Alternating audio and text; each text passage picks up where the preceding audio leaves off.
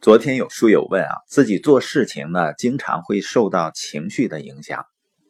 有些事情呢，自己知道该做，但是呢，也因为没有心情就不去做了。他想问的是呢，怎么能够控制好或者调整好自己的心情？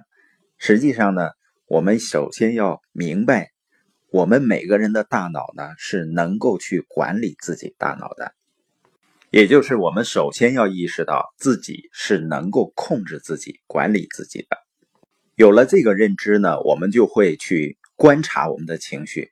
比如说呢，一个人你处在说我不想和别人交流的状态，和你知道你不想和别人交流，这中间就有很大的区别了。我不想和别人交流呢，那是很情绪化的；而你知道你不想和别人交流，但是呢。应该去交流，也就是说呢，你的理智在观察你的情绪。像有的夫妻呢，意见不合，经常的表达就是我很生他的气，这是完全情绪化的。另外一种呢，就是我知道我很生他的气。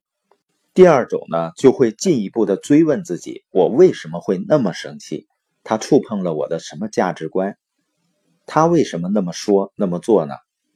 能这样思考的话，我们就在用自己的大脑去管理自己的大脑了。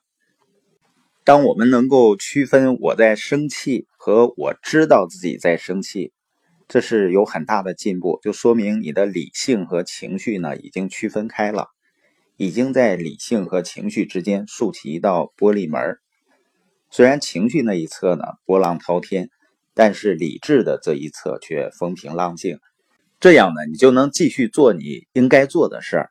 否则的话呢，没有这个玻璃门啊，就没有办法做到清晰和正确的思考。然后呢，就让情绪干扰我们的理智。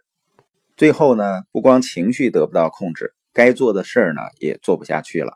而当我们自己能够控制自己的时候，这种感觉就非常的好。因为一旦你做了自己情绪的主人，就会发现呢，自己过去浪费了多少时间在不必要的情绪消耗上。